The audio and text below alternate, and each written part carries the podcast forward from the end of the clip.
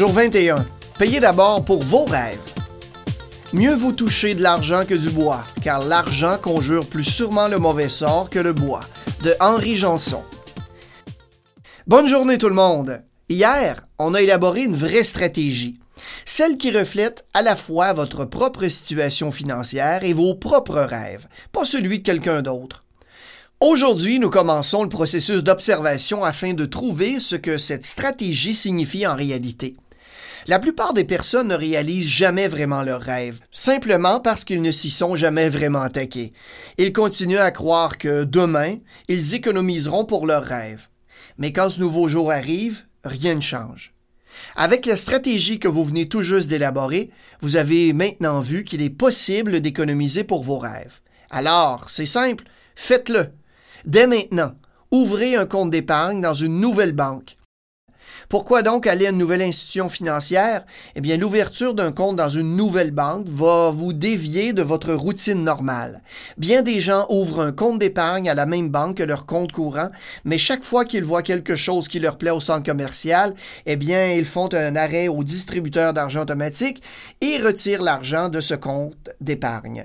En ouvrant un compte dans une nouvelle institution financière, vous pouvez simplement ne jamais prendre la carte de débit avec vous, ou mieux encore, n'acceptez pas l'offre d'une carte de débit pour ce compte. Ça va réduire résolument n'importe quelle tentation d'utiliser cet argent. Vous avez ce nouveau compte? Maintenant, quand vous aurez un nouveau chèque ou dès maintenant, si vous avez un certain montant d'argent supplémentaire dans votre compte courant, créez un transfert mensuel automatique de votre compte courant à ce nouveau compte épargne. Le montant du transfert devrait être égal à la somme d'argent que vous avez budgétisé mensuellement sur vos buts dans le budget que nous avons préparé ce mois-ci. En choisissant cette façon de faire, vous accomplissez deux choses. Un, vous travaillez vraiment à la réalisation de vos rêves et chaque mois, vos finances se déplacent vers les que vous avez définis et ce, de façon automatique. Deuxièmement, vous apprenez comment survivre avec un peu moins d'argent chaque mois sans avoir l'impression de vous priver. Et bientôt, vous verrez que ce montant d'argent ne vous manquera pas du tout.